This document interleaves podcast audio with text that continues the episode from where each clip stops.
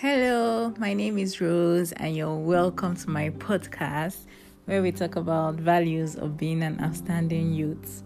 I hope you enjoy it. Cheers.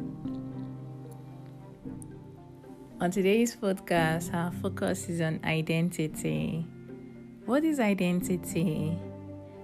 It is your quality, your characteristics, and your belief.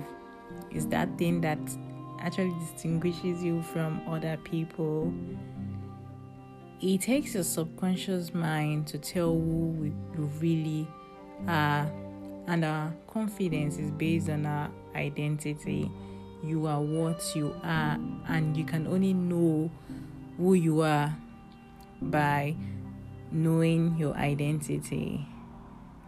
Accepting your identity is the first step towards understanding who you really are and acceptance comes from clearing your minds of hate, worries, anxiety that we feel about ourselves. Even the Bible mentioned in Philippians chapter 4 verse 6 that we should not be anxious for eh, we should not be anxious but in everything by prayer and supplications that our requests should be made known to God. So what are you anxious about of yourself? What are you worried about? And what do you hate about yourself? I'm going to ask you some questions and I need you to reflect on them. What is your identity? Are you a person who feels you're not good enough? Are you a person who is self centered? Are you a person who wants the best for yourself and the world?